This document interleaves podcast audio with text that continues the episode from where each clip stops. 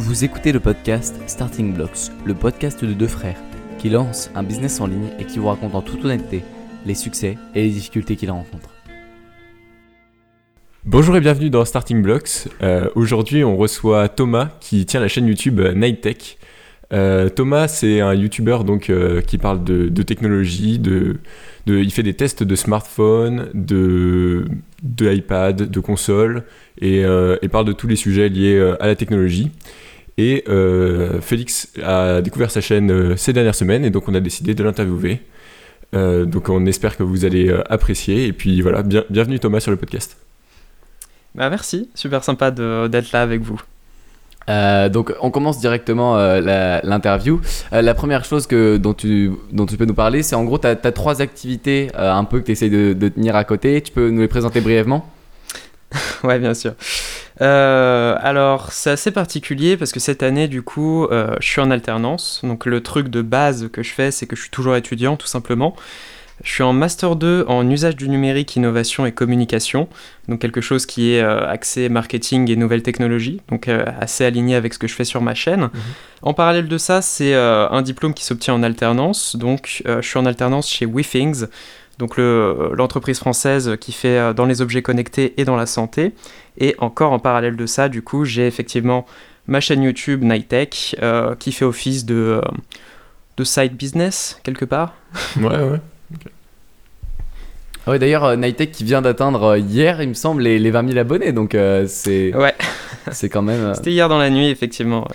Euh, du coup, euh, par rapport à ton, ton stage chez WeThings, tu l'as, co- ça te prend combien de temps à peu près et puis comment tu l'as, comment tu l'as eu? Et est-ce que, la chaîne YouTube a été un gros levier sur avoir le stage?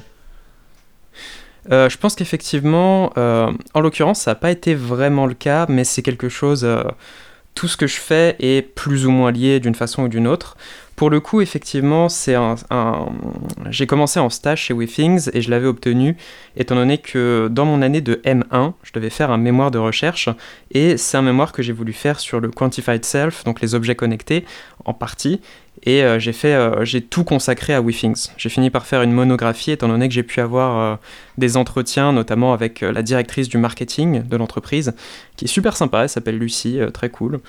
Mais euh, c'est comme ça que j'ai pu rentrer chez WeThings et que j'ai pu obtenir un stage, puis ils ont voulu me garder en alternance, donc euh, voilà, voilà. Et- YouTube a pesé un peu donc dans les entretiens, mais c'était quand même assez minoritaire par rapport au fait que euh, j'ai fait tout un mémoire sur l'entreprise, quoi. Et ça, c'est un truc classique de faire un mémoire en, en M1 sur une entreprise, enfin, orienté vers une entreprise pour avoir une alternance ensuite? Ou c'est un truc que tu as, qui est venu comme à ça la base, à la base, euh, ouais, effectivement, c'était pas fait dans l'objectif d'avoir un poste. Bon, effectivement, à partir du moment où j'ai eu des entretiens chez eux, je me suis douté qu'il y aurait peut-être moyen de faire quelque chose, mais bon, c'était vraiment, euh, je devais faire mon mémoire et je galérais un peu là-dessus. Mais ouais, après, euh, je sais pas si c'est quelque chose de très commun. En tout cas, chez WeThings, ça s'était jamais vu. Ok, d'accord. Et, et, hum, en particulier, qu'est-ce que tu fais là-bas? Donc, tu as dit que tu étais dans le secteur de la communication euh, et du digital?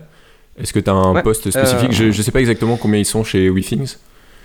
Euh, on est un peu plus de 250, Ah quand mais même. ils Ah ont fait rentrer, ouais, ils ont fait rentrer pas mal d'investissements ces derniers temps, donc c'est vraiment en train de, de grandir euh, assez vite. Euh, personnellement, je suis en, donc dans le département marketing, effectivement, en euh, CRM et je suis email marketing specialist. Donc c'est un peu compliqué, ça fait très angliciste tout ça.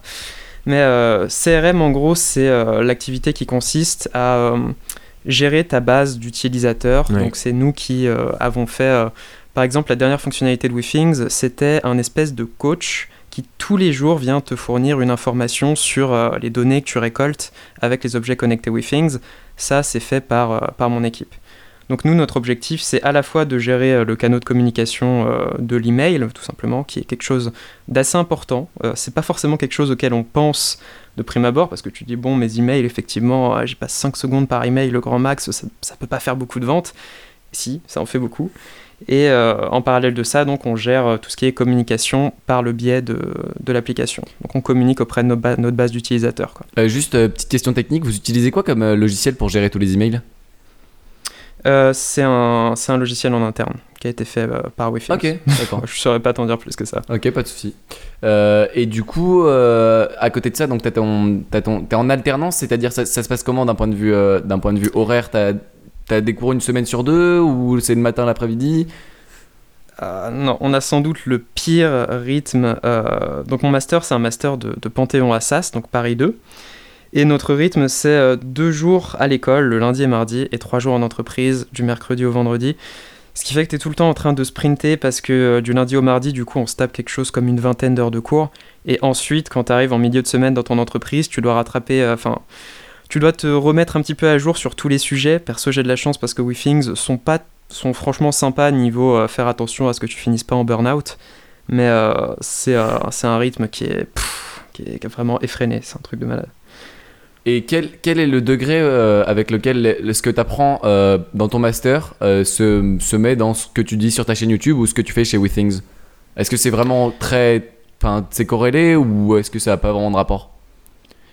Euh, c'est corrélé, c'est corrélé définitivement. Je pense que c'est pas forcément, c'est pas forcément nécessaire dans la mesure où il y a beaucoup de youtubeurs par exemple qui euh, font des études qui n'ont rien à voir avec ce qu'ils produisent. Euh, J'avais un mec qui était en droit à Assas, donc dans ma fac, et qui en parallèle faisait des vidéos euh, très spécifiques sur la PS Vita. Ça m'avait fait rire.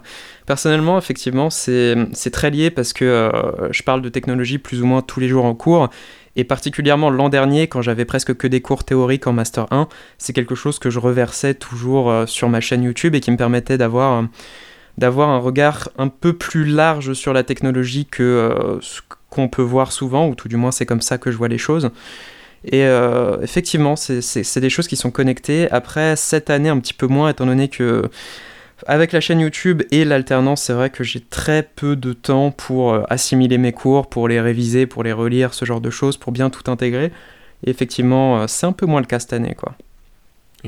Et après, oui, chez, chez WeThings, désolé, du coup, j'essaye de passer d'un- d'une dimension à l'autre. Mais chez WeThings, effectivement, euh, c'est plus relié. Par exemple, là, euh, mes cours de code de cette année, par exemple, me servent de fou parce que j'ai débarqué en juin chez WeThings en sachant pas faire de HTML ou quoi que ce soit. J'ai appris ça en quelque chose comme deux semaines et là, j'ai pu perfectionner un peu ça en cours. Mais après, un petit peu moins. euh, la théorie est toujours intéressante, notamment, euh, enfin, forcément en communication. On dirait pas, mais c'est quelque chose qui, qui t'aide énormément d'avoir des bases sociologiques, ce genre de choses, pour euh, pas dire de la merde, tout simplement. Ouais. Mais euh, ouais, à part ça, euh, c'est moyennement connecté à WeThings, je dirais. T'apprends beaucoup plus en étant en entreprise qu'en faisant de la théorie. Au bout d'un moment, il faut passer à la pratique, je pense. Ok. Comment, comment elle est l'ambiance chez WeThings? Est-ce que c'est très euh, start-up, un peu cool comme on pourrait l'imaginer en mode dans la culture populaire? Est-ce que c'est beaucoup de travail? Est-ce que euh, les, les mecs sont déterminés euh, Ils veulent grossir très vite? C'est euh, comment? C'est marrant, c'est justement quelque chose que j'avais eu du mal à y répondre en étant en, en étant en train de faire mes recherches pour mon mémoire, justement. Mais euh, c'est une ambiance qui est un peu particulière parce que c'est définitivement une entreprise qui vient du monde des startups, ce genre de choses, mais qui en est quand même sorti là parce que quand t'es quand es 250, quand t'as des gens euh, au bureau à, Boston, quand t'as des gens euh, qui sont en Chine, et forcément quand il faut harmoniser tout ça, tu dois avoir des process. Et c'est ça qui est assez particulier, c'est une entreprise où il y a une grosse majorité de, des personnes qui ont moins de 30 ans, et pourtant qui a euh, des process bien calés de... Euh, t'as as des objectifs SMART euh, auxquels tu dois répondre, enfin... Ce genre de truc, du coup c'est assez particulier, parce que effectivement les gens se connaissent bien, il y a une sacrée culture du sport notamment... Forcément, quand on fait des objets connectés dans la santé, des trackers d'activité, ce genre de choses, évidemment que ça va attirer ce genre de personnes. Mais ouais, c'est à la fois assez détendu et en même temps, les gens sont juste excellents et euh, très opérationnels. Donc, euh, je dirais que effectivement, c'est un peu entre les deux. C'est particulier. D'accord. Et toi, ils t'ont formé comme si t'étais un employé euh, à, à part entière, quoi. Ils t'ont pas du tout, Oui, oui, ils sont pas du tout dit bon c'est le stagiaire. tu ils t'appellent Non, stagiaire pas- et pas- demandent d'aller faire des cafés ou ce genre de trucs. Non, pas du tout. On m'a confié, un- on m'a confié des projets genre direct et au bout de deux semaines, j'avais une campagne à gérer. Donc forcément, j'ai fait un peu de la merde. Enfin, au début. euh, Écoute, tu peux pas y couper, mais euh, effectivement, ils te donnent tout de suite des responsabilités et ils font en sorte que tu sois opérationnel le plus vite possible. Et pour ça, effectivement, euh, bah, il faut que tu vois, enfin, il faut que tu te confrontes au, vrai sujet, quoi. Ça, c'est très cool pour, pour progresser, quoi. Ça, ça, fait peur, ouais. Ça fait peur, mais c'est très cool, en vrai. Après, euh, effectivement, ils m'ont donné un stage qui était plus ou moins un essai pour mon alternance. Personnellement, j'avais demandé une alternance tout de suite ce que je comprends totalement. En même temps, c'est vrai que quand tu es, une entreprise, tu vas pas t'engager tout de suite à prendre en alternance non plus. Mais euh, ouais, non, ils m'ont vraiment pris, ils ont pris une semaine pour me former proprement à comment ça se passe, le process dans mon équipe, euh, tout ça, tout ça. Et après, ouais, direct, euh, ils m'ont donné du taf, quoi. Et c'est comme ça que tu progresses vite. Ok, ouais, donc, donc ça, ça, va assez vite, mais en même temps, en même temps, tu progresses. Pour en revenir à, à ta chaîne YouTube, du coup, comment est-ce qu'au tout début, t'en es venu à créer une chaîne YouTube? Euh, alors, c'est un peu lié à mes études, mais pas dans le bon sens du terme, dans la mesure où euh, j'étais en L3. Et euh, personnellement, je, vis, je venais d'un DUT, donc un, diplôme qui est très pratique, où tu enchaînes les projets, c'est très professionnalisant, où tu as juste un tout petit peu de théorie à côté. Je me suis dit que je devrais aller à la fac parce que tu as quand même envie de vivre l'expérience fac, licence dans ta vie. quoi. C'est quand même un truc qui est assez typique. Et je me suis fait chier de ouf en licence 3 après ça. Parce que du coup, tu te retrouves à avoir, tu sais, 15 heures de cours par semaine. Et euh, en communication, il faut vraiment s'intéresser à la théorie pour voir à quoi ça sert. Parce que en vrai, euh, la, sociologie et tout, c'est bien beau, mais c'est dur de se mettre dedans. Donc je m'ennuyais vraiment beaucoup, euh, j'avais énormément de temps libre, et donc je me suis dit, bah tiens, ce serait cool d'avoir un projet à côté, et j'ai commencé à avoir mon petit rythme de publication, quoi. Ok, d'accord.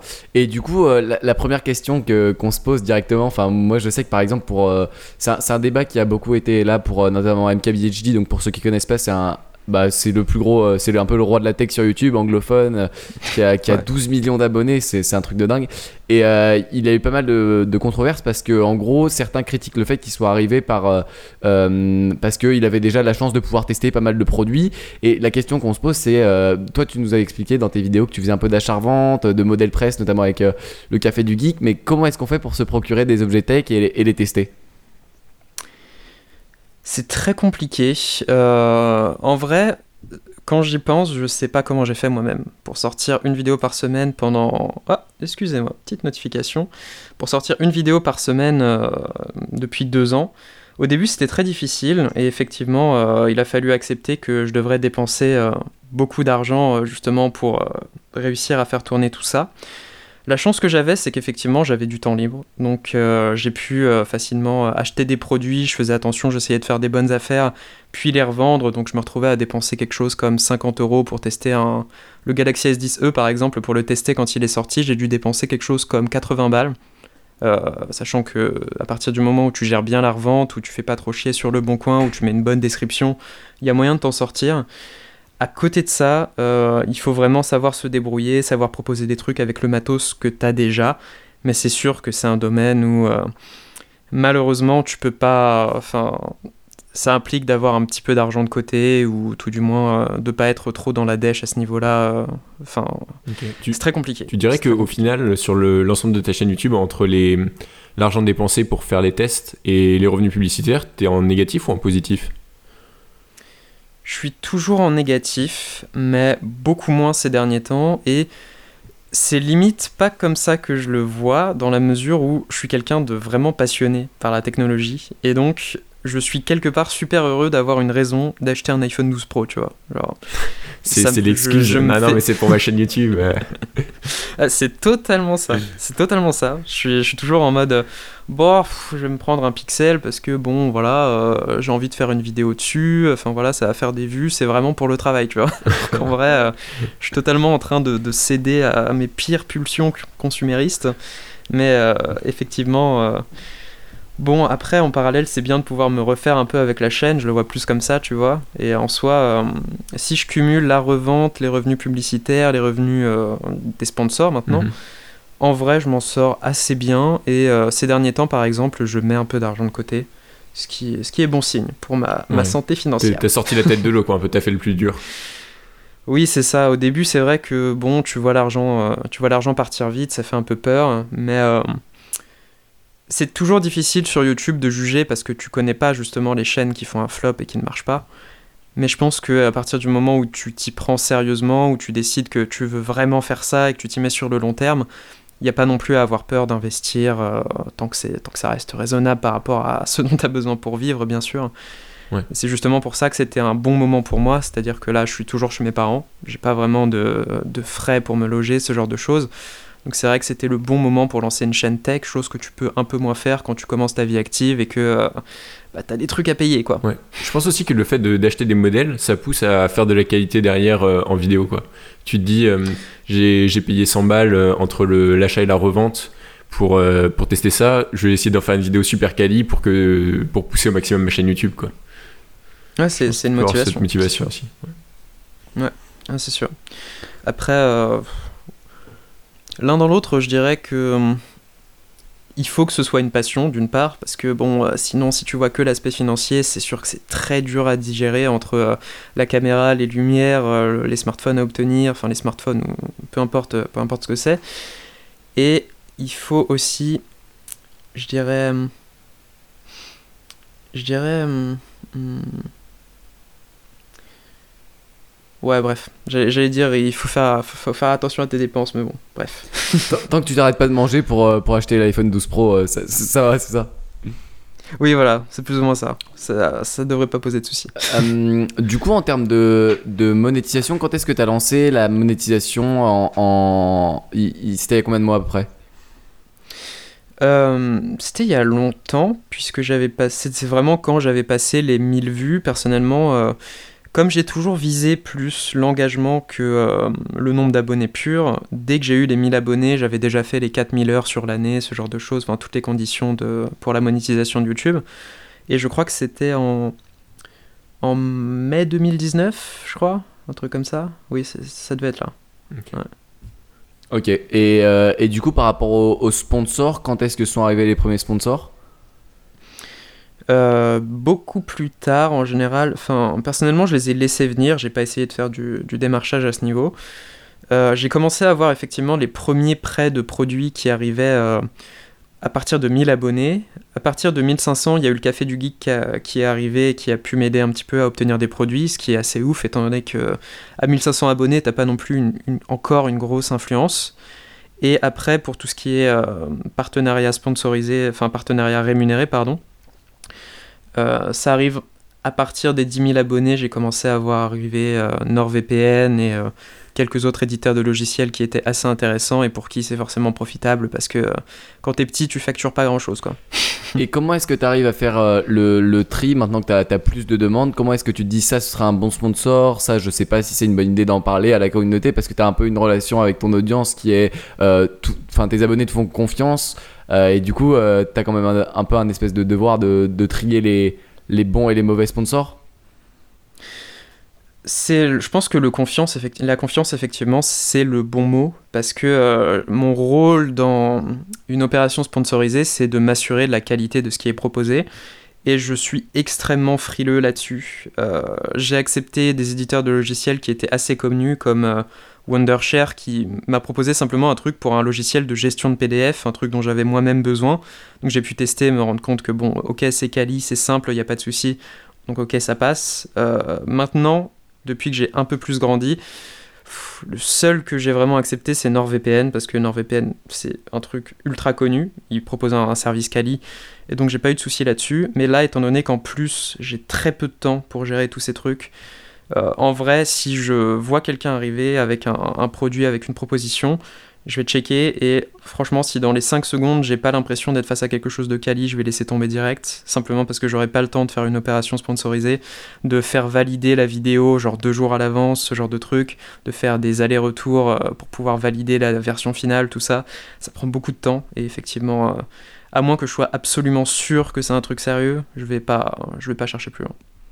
Et t'as as, l'impression que t'as beaucoup de personnes qui viennent vers toi euh, en mode essayer un peu de refiler leur merde, entre guillemets, pour, en se disant euh, bah, c'est un, un, petit youtubeur, il dépense pas mal de thunes pour, pour acquérir des produits, il dira jamais non. Mm, enfin, faut, faut réussir quand même à avoir le long terme. énormément de choses. Et avoir la relation. Quoi. Énormément. Ouais, énormément. Il il y a énormément, effectivement, de. C'est les gens qui veulent pas te payer, évidemment. Euh, les opérations sponsorisées, c'est rare, j'en refuse. J'en refuse pas mal, mais euh, bon, euh, j'en reçois pas tant que ça non plus. Mais c'est vraiment, effectivement, les propositions de Hey, tu veux pas tester tel produit, tel produit, tel produit? Ça, ça arrive limite tous les jours. Et je pense que même parmi les petits youtubeurs, c'est très répandu. Et ça se repère assez facilement. En général, c'est les vendeurs AliExpress, les vendeurs Amazon, euh, je ne compte plus le nombre de mails que je reçois en mode Eh, tu veux pas tester nos écouteurs sans fil? Il a, il y en a des centaines, c'est impressionnant. Effectivement, au début, t'en testes deux ou trois, et ensuite tu fais en vrai, c'est de la merde, même moi je les utilise pas, on s'en fout. Et euh, t'arrêtes, d'accepter ce genre de trucs. Les, gens qui font du dropshipping d'écouteurs qui nous écoutent, euh, s'il vous plaît, ah, arrêtez d'emmerder les youtubeurs. C'est. Bah, c'est vraiment ultra chiant parce que bon, euh, tu te rends très vite compte qu'il n'y a aucune qualité derrière. Personnellement, au début, je m'en servais pour faire, enfin pour servir d'écouteur de sport. C'est pas forcément que c'est des produits qui sont mauvais, c'est juste que euh, il y en a des centaines, ils sont tous pareils quoi. Genre aujourd'hui, j'ai même pas besoin, j'ai à peine besoin d'ouvrir le mail pour me rendre compte que c'est ça, tu vois. Genre c'est vraiment devenu automatique, mais effectivement c'est assez horrible. Tu sais, c'est toujours la même chose. C'est oh tiens, des écouteurs blancs trop wireless avec une boîte qui ressemble beaucoup à une euh, produite par une certaine marque avec une pomme comme logo. Euh. ouais, non, c'est exactement ça. Après, il y a quelques marques sérieuses. Euh, un moment, je sais plus pourquoi, par exemple, j'en avais reçu, je recevais presque que ça. Et il y a un moment, il y a LG, donc LG quand même, qui est venu me proposer des écouteurs wireless. Et en vrai, j'ai fait. Non. et je regrette un peu parce que bon, c'était LG, j'aurais peut-être pu avoir des trucs plus sympas après. Mais euh, effectivement, il y a, y a, des catégories de produits comme ça qui reviennent tout le temps, qui sont, qui sont assez chiants à gérer. Et très vite, euh, t'arrêtes d'y prêter attention. Quoi. Et quand, quand, tu dis LG, c'est LG France qui vient vers toi euh, pour.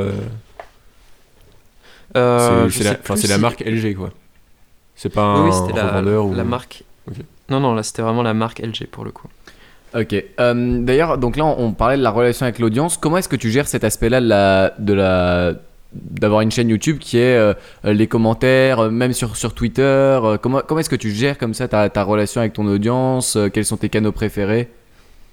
Ouais. Je pense que chacun a sa plateforme ou a sa façon de faire à ce niveau. Ça qui est assez cool sur YouTube, c'est que tu, en vrai, la meilleure façon de réussir sur YouTube et de réussir sur le long terme, c'est d'accepter euh, tes différences et d'accepter d'être toi-même. Et personnellement, je suis pas quelqu'un qui va communiquer énormément. Euh, c'est particulier parce que j'ai un, parcours de communicant. Enfin, c'est mon boulot, quoi. Mais en parallèle de ça, je suis quelqu'un d'assez réservé. Et donc, euh, je communique pas des masses, un petit peu sur Twitter.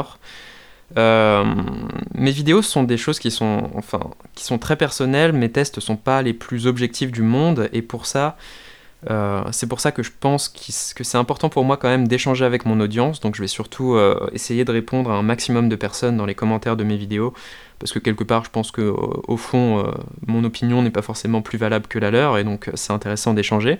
Ça me permet de garder je dirais, de garder les pieds sur terre et de garder un, contact effectivement avec les intérêts que peuvent avoir mon public, avec ce qui les intéresse, ce qu'ils ont envie de voir, ce qui leur a plu, ce qui leur a pas plu. Euh, c'est quand même quelque chose d'assez intéressant à avoir.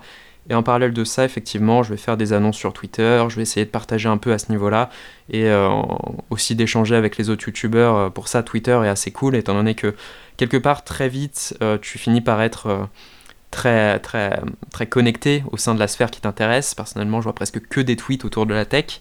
Donc euh, c'est un bon moyen de, de, rester, euh, enfin, de rester aligné sur les attentes de la scène, tout simplement. Et en parallèle de ça, je pense que j'aimerais bien être sur Instagram simplement parce que je fais de plus en plus attention à, l'esthétique de ce que je fais. Et donc, euh, ça pourrait être intéressant de pouvoir aussi partager des photos et réaliser ce genre de choses. Mais c'est du boulot. Instagram, c'est vraiment un boulot. Donc, forcément, euh, je suis un peu limité à ce niveau. Mais euh, ouais, Twitter, les commentaires YouTube, en vrai, c'est déjà un bon moyen de s'assurer de rester en contact avec euh, sa communauté. C'est important. D'accord. Est-ce que dans cette relation, tu as fait des erreurs à un moment? Parce que il y a un YouTuber qu'on aime pas mal qui s'appelle Ali Abdal. Je pense que tu, tu dois connaître. Ouais. Pardon, j'ai pas entendu. Ah oui, ouais, oui. Tu connais. Et il avait fait une vidéo, euh, donc il est très côté Apple, on va dire, si, si on divise en deux le, le monde de la tech. Euh, et il avait testé une surface, je crois. Euh, avec, euh, il est pris genre le, le modèle le plus entrée de gamme avec C'est euh, la Surface Go. ouais la Surface Go, c'est ça, Mm. avec euh, la Ouais. pire euh, la pire puce. Et il avait dit genre euh, que c'était que c'était claqué, limite inutilisable.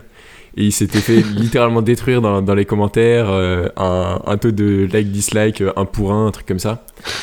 Et, et on- enfin, est-ce que tu as déjà fait des, des erreurs comme ça, on va dire, où t'as pas vu euh, comment Euh, t'as pas, t'as pas vu ça venir et tu t'es tu t'es trompé quoi? Je pense que le bon côté de la chose, c'est que personnellement, j'ai commencé en ayant quand même des années d'études dans la communication. Et euh, bon, ça faisait des années que je traînais sur YouTube et que je voyais euh, ce qui sortait sur la scène tech. Donc j'ai toujours eu une idée, en tout cas, de ce qu'il fallait faire et de ce qu'il fallait pas faire.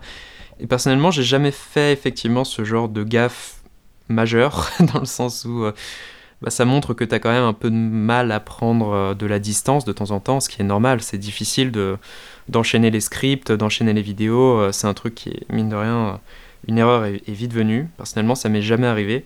Je pense que l'erreur que je faisais au début, c'est d'essayer justement de trop imiter ce que faisaient les autres. Euh, c'est forcément beaucoup plus léger et c'est plus simplement un frein pour toi et ta progression qu'autre chose.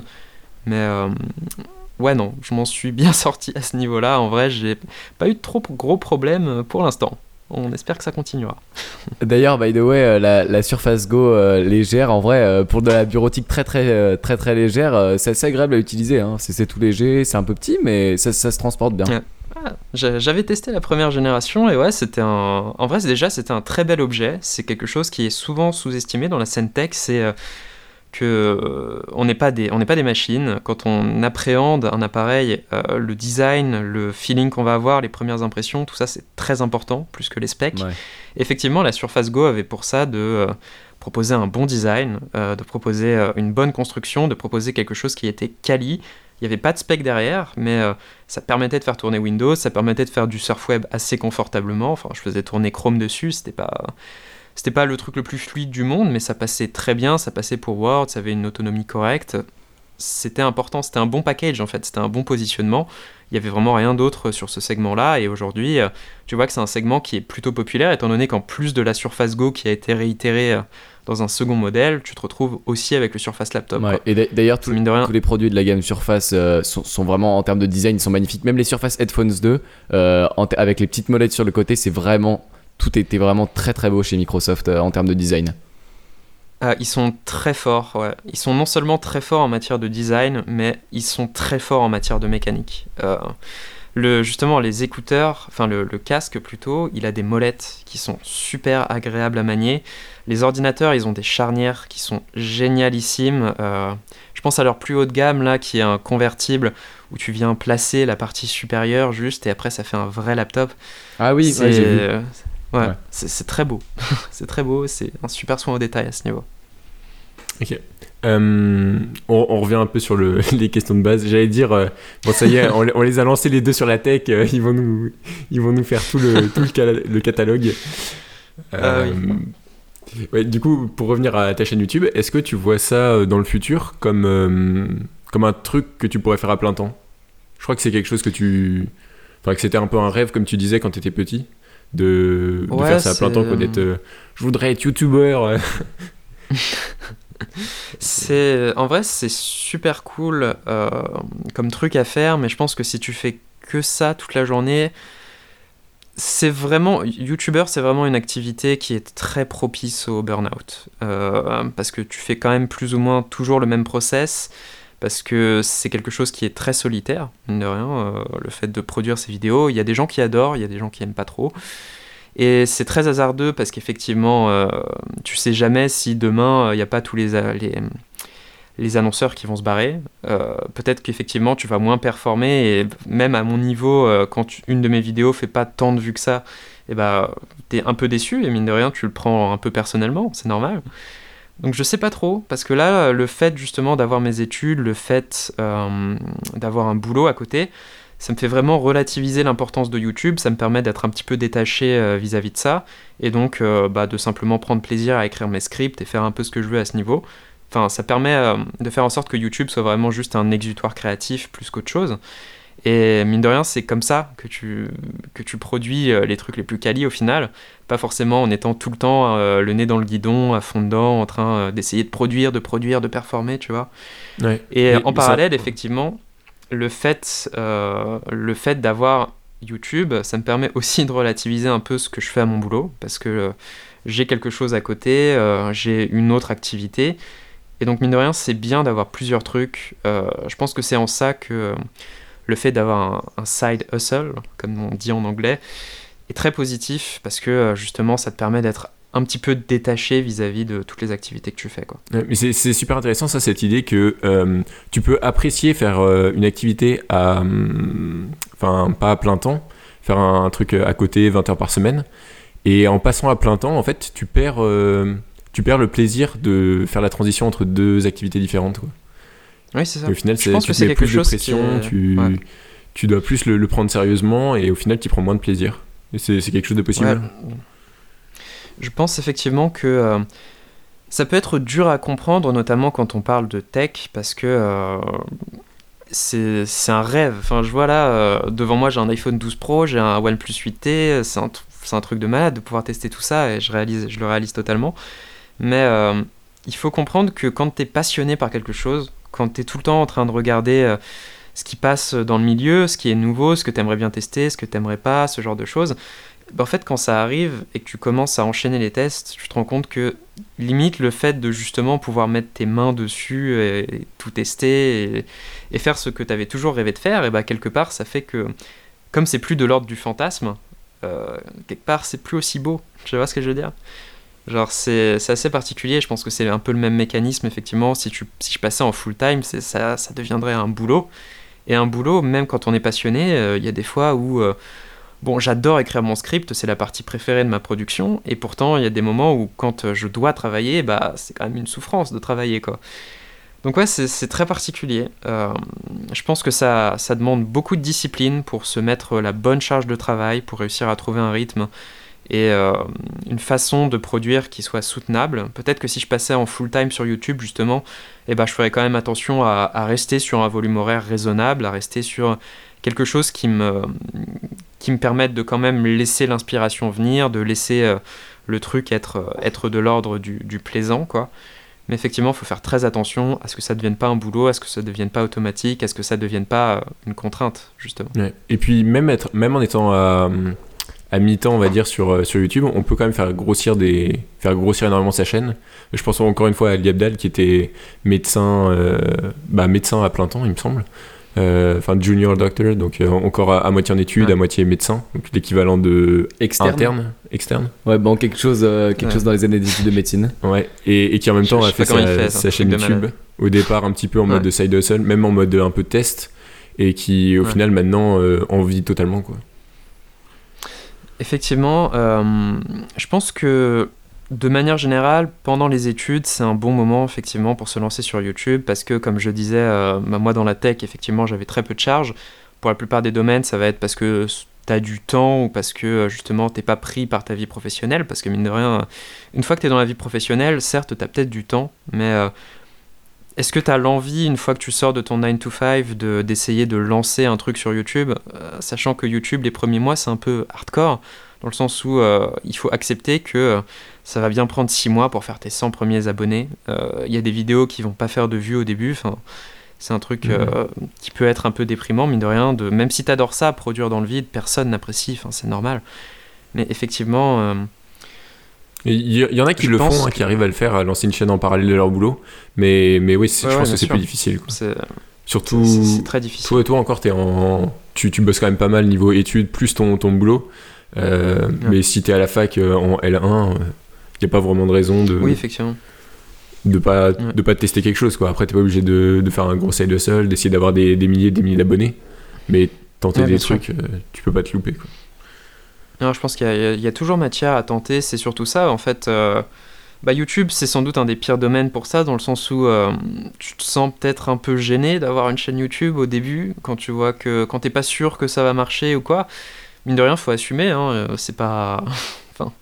La plupart des gens trouvent ça cool, mais c'est quand même un peu bon. euh, un peu être. T'as toujours cette image de ouais, peut-être que c'est juste un mec qui fait des vidéos Minecraft un peu bof, quoi. Enfin voilà, ça va forcément très bien vu.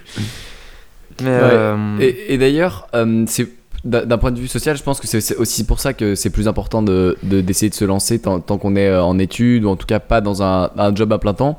Parce que enfin c'est plus accepté euh, socialement euh, avec les gens de ton entourage euh, de dire que tu te lances une chaîne YouTube quand tu es en, au lycée ou dans, dans, tes premières années d'études supérieures que quand tu vas pas parler à tes collègues de boulot dans, ton, dans ton job à plein temps que tu as, lancé une chaîne YouTube quelle que soit ta passion tu vois. Alors, alors que quand tu es en études tu peux en parler plus, plus, facilement parce qu'il y a moins de normes sociales autour de ce que tu dois faire. Donc donc c'est aussi pour ça que c'est plus facile je pense. Ouais, clairement ça, doit dépendre des milieux évidemment, mais c'est vrai que moi dans les études là, euh, quand je suis arrivé en L3, je connaissais pas trop les gens et j'ai pu commencer à parler de ma chaîne YouTube. J'avais quelque chose comme 100 abonnés. Et effectivement, euh, les gens t'encouragent, tu vois, quand tu es au milieu scolaire, les gens sont super contents. Il y, en a beaucoup qui ont des projets qui sont comme ça au stade, de, euh, du, lancement, tout simplement.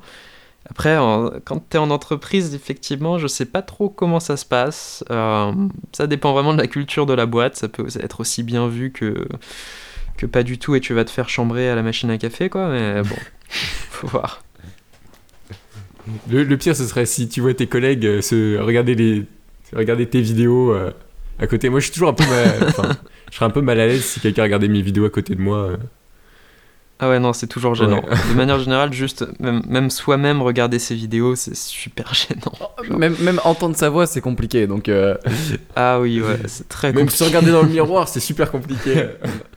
donc, euh, donc ouais. Euh, du coup, avec tes, tes, trois activités, l'autre question qui se pose, c'est c'est quoi un peu ta, ta, journée type? Comment tu fais pour, pour tout loger, tout rentrer?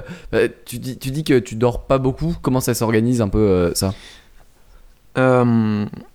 En ce moment, c'est très difficile. effectivement, euh, tu sais, genre, surtout aux États-Unis, j'ai l'impression qu'il y a vraiment cette idéalisation du fait d'être tout le temps en train de bosser. Et euh, c'est vraiment pas ouf, en vrai.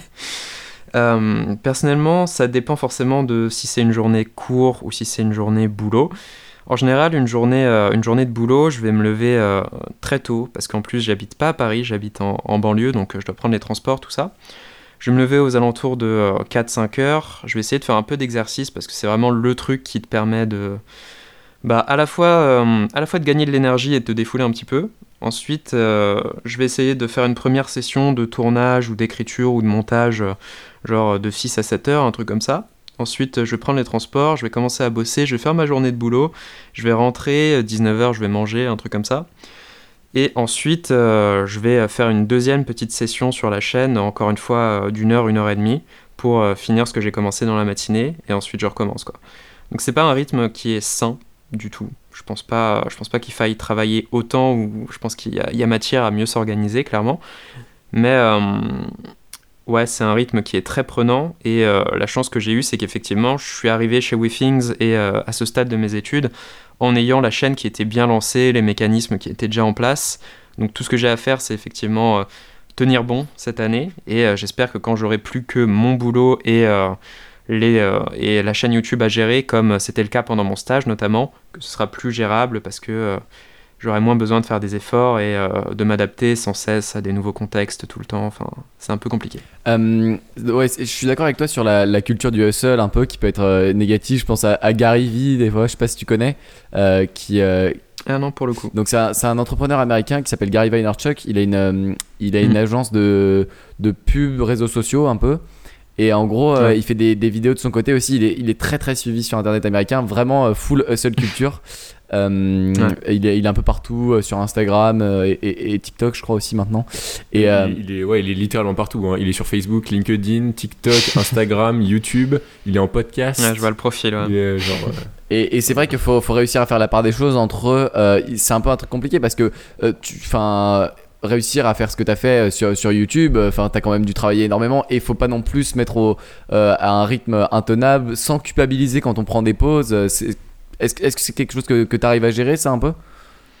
C'est euh, assez problématique en ce moment parce qu'effectivement, après ma semaine, après avoir travaillé euh, plus ou moins H24, même si forcément quand je vais en cours, il y a des pauses, quand je vais au boulot, il y a des pauses, voilà. Quand j'arrive au week-end, que je fais mes sessions de travail le week-end, parce que forcément tu dois bosser le week-end, c'est là où tu as un peu de temps justement pour faire des trucs sympas sur la chaîne YouTube, et bah euh, t'es un peu en mode c'est bizarre que je travaille pas, tu vois. T'as l'impression que c'est pas normal en fait d'être en mode bah tiens, euh, tiens je vais peut-être lancer Netflix ou un truc comme ça, alors que euh, bah tu te dis que en vrai tu pourrais t'avancer pour moins galérer la semaine, tu vois. Il y a toujours un truc, a toujours un truc comme ça où t'as envie d'avancer encore plus ou d'en faire toujours un petit peu plus. Et c'est je pense qu'effectivement, par exemple, dans le cas de, l'entrepreneur que tu citais, c'est pas forcément créatif ce qu'il fait, j'ai l'impression, d'après ce que vous me dites. Donc c'est pas grave d'empiler. D'empiler les tâches sur euh, enfin de d'essayer de démultiplier les plateformes sur lesquelles tu es présent ce genre de choses quand tu essayes de faire un truc qui est créatif les temps morts sont importants parce que c'est de là que te vient ton inspiration tout simplement tu peux pas être tout le temps en train de bosser tu peux pas être tout le temps en train de, de te concentrer sur la production tout en laissant les idées venir. Tu vois. Et, et, pour, ça, je pense que pour ça d'ailleurs la course à pied, enfin, je pense qu'elle nous aide tous. Euh, nous trois, on pratique euh, tous la course à pied et pour ça, c'est vraiment, euh, c'est vraiment génial. C'est le truc qui te permet de rapidement lâcher prise. En fait. ouais, de, de... Quand tu as un sujet en tête et que tu sais pas trop comment, comment essayer de le résoudre, tu te dis que justement tu devrais prendre de la distance. C'est plus facile à dire qu'à faire. La course, c'est vraiment le truc qui te force à faire bon, fuck it, euh, c'est difficile, donc ça, tout de suite c'est moins un problème, ce genre de choses, c'est sûr. Ouais. Puis c'est, vraiment un peu comme de la méditation. Moi, je vois vraiment ça comme de, comme de la méditation presque, parce que le, le, le cerveau décroche complètement, euh, au moins pendant quelques minutes, quelques dizaines de minutes. C'est vraiment. Ouais, je suis entièrement d'accord. Euh, ok. on, va, on passe un tout petit peu sur les, les questions de la fin. Est-ce que qu'est-ce que c'est le produit euh, tech de l'année euh, selon toi? Ah, Il y a plein de critères. Euh, c'est quelque chose d'assez personnel. Donc c'est le produit qui personnellement t'as le plus, le plus plu. Ça, ça peut être n'importe quoi. Hein. Ça peut être, ça peut être une montre, un, smartphone ou je sais pas, un nouveau kit d'éclairage. Ça, ce qui est, ce qui est cool en matière de tech aujourd'hui, c'est que c'est plutôt une question de est-ce que le produit est bon? C'est plus une question de est-ce que euh, est-ce que tu aimes le produit tu vois? Genre tous les téléphones aujourd'hui sont excellents personnellement celui qui m'a le plus parlé cette année je dirais que c'est le Pixel 4a parce que pour 350 euros t'as un téléphone qui va être maintenu à jour qui est super quali qui est fluide qui est proposé directement par Google qui a un software très clean. Je pense que c'est vraiment la base de la base d'un bon téléphone tu vois, avec, les photos pixels. sympa. Oui, avec la, signature, les photos, euh, les photos des pixels évidemment. Après, effectivement, euh, ça qui est cool avec la scène tech maintenant et que j'essaye d'illustrer dans mes vidéos, c'est que bon, euh, en vrai, c'est rare qu'un produit soit mauvais et quelque part, ça qui est cool.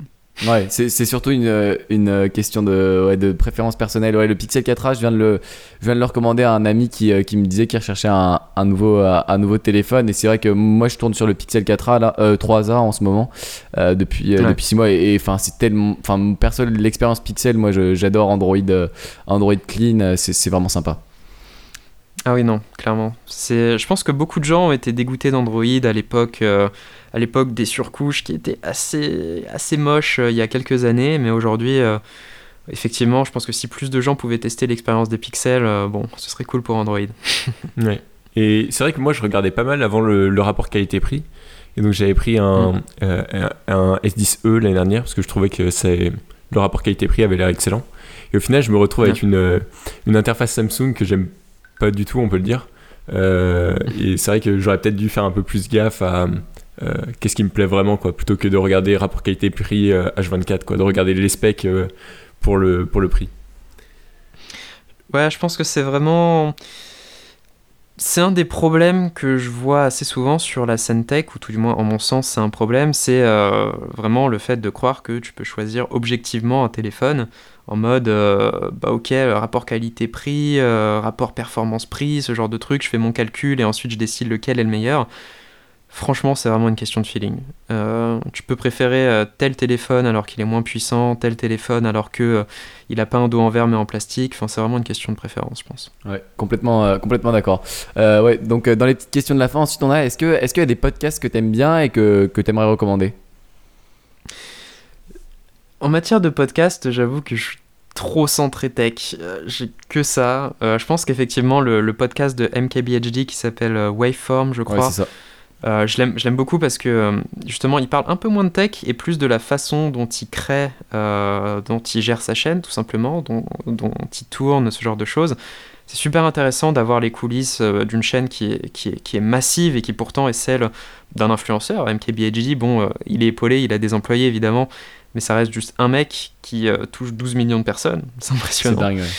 Euh, après, je pense que les podcasts de The Verge, notamment en matière de tech, sont super intéressants parce que pour le coup, ils parlent pas forcément que des sujets très euh, centrés autour des produits, mais aussi de l'impact que la technologie a sur la société. Et bah, il est massif, forcément. Donc ce serait euh, mes deux recommandations, je pense. Ok, euh, ouais, en, en, français aussi, pour ceux qui s'y intéressent et qui sont pas anglophones, euh, moi j'ai pas mal écouté le, le Rendez-vous Tech, euh, qui est aussi une, une bonne émission qui parle de, de, technologie avec des, des bonnes reviews d'actualité. Est-ce qu'il y a une chaîne YouTube à laquelle tout le monde devrait s'abonner selon toi? À part la mienne? Exactement. Allez d'abord vous abonner à Nightech. la première qui me vient là, ce serait, ce serait Léo Duff parce que c'est toujours le mec qui réussit à tourner un sujet d'une façon, euh, façon inattendue et qui réussit toujours à, à, te faire aimer Apple quelque part. bon. Bah, euh, moi je dirais que Léo Duff, ce qui est bien, c'est que euh, en, termes de performance YouTube, euh, en termes d'élocution, de montage, de, rythme de la vidéo, il, est vraiment au top du top. Genre, il sait exactement comment est-ce qu'on fait une, bonne vidéo. Et franchement Enfin, on s'ennuie jamais, il n'y a, pas de, a pas de temps mort, euh, ça, ça, va vite, euh, c'est clair. Et il fait passer des idées compliquées euh, de manière assez simple. Ouais, pour, pour dire surtout, la, la, petite anecdote, je regarde. Je, je, regarde quasiment toutes les vidéos YouTube en, en x2 minimum, sauf, euh, sauf Léo Duff. ouais. Il est déjà en x2 naturellement. Il est déjà en x2, ouais. je sais pas comment il fait ça, ouais. c'est un truc de malade. Ah, ok. Euh, ok, et, en, et, enfin la, la dernière question, c'est euh, si tu pouvais euh, ramener quelqu'un sur ce podcast pour nous faire un invité, qui est-ce que tu aimerais bien voir sur, sur ce podcast? Il euh, y a un YouTuber tech euh, avec qui j'ai eu l'occasion de parler qui s'appelle Nacrium, qui lui pour le coup est plus, euh, il réussit à être plus calé sur l'actualité que moi. Et en vrai, je serais grave curieux d'avoir son opinion sur comment il gère, comment il gère YouTube, comment tu fais justement quand tu essayes d'être d'être toujours en train d'avoir la dernière information, d'être toujours à jour sur les sujets vraiment du moment plutôt que d'être dans les tests si vous pouviez l'avoir, j'avoue que je serais, assez curieux d'écouter ça. C'est vrai que c'est un, un, une espèce de, de, rupture dans le, dans le monde de la tech sur YouTube. Il y a, vraiment euh, des catégories qui se distinguent. Il y a ceux qui vont réagir à l'actualité super vite. Euh, il y a ceux qui vont faire des, des vidéos tests. À, un extrême, il y a. Euh, y, y, en a certains qui vont réagir direct à l'actualité, d'autres comme Léo Duff qui prennent, euh, qui prennent deux mois pour faire leur vidéo pour vraiment aller creuser derrière. C'est vrai que ça, c'est un point de rupture et il y a vraiment des, Enfin, il y en a des deux côtés, quoi. Il y, en a un peu partout. Ouais, c'est ça. Enfin, perso, euh, quand je vois que les mecs réussissent à sortir une vidéo genre 3 heures après la conférence d'Apple pour en faire un résumé complet, je suis là, mais les gars, j'ai même pas ne serait-ce que pensé à faire une vidéo sur quoi que ce soit qui a été annoncé. Genre là, euh, c'est un truc de malade. C'est vraiment un autre boulot, limite, j'ai l'impression. C'est ouf. Ouais, ça se, ça se rapprocherait plus de. Enfin, on peut faire ça aussi dans le journalisme. Il y en a plus qui vont faire des petites dépêches de d'informations et ceux qui vont faire les, les, longs, euh, les longs articles où ils vont vraiment euh, aller au fond du, au fond du sujet. Ouais. Ils se font rares euh, les articles longs qui vont au fond du sujet. Le, la culture du clic, euh, c'est un autre problème. Ouais, c'est ce, qui est, ce que Ryan Holiday. Je sais pas si tu connais. Tu connais Ryan Holiday? Euh, non, j'avoue. C'est un auteur qui, euh, qui avant était directeur marketing chez American Apparel et qui en gros a écrit un livre qui s'appelle Trust Me I'm Lying où il explique comment est-ce que mmh. Internet s'est déformé pour euh, générer pour Google en gros pour Google pour les pubs Google comment est-ce que les articles sont devenus de plus en plus courts et comment est-ce qu'on peut essayer de contrer ça. En tout cas, c'était super intéressant de t'avoir sur le podcast Thomas. Franchement, j'ai appris plein de plein de trucs et puis on te souhaite une bonne continuation sur YouTube. Continue à, à, faire ce que tu fais. Franchement Enfin, tout le monde est, tout le monde est content, tout le monde est gagnant. Et puis, euh, et puis on est super content que tu aies, passé les 20 000 abonnés. Merci beaucoup. Merci ouais. à vous de m'avoir eu. C'est sympa. Merci Thomas. Euh, à plus. À plus.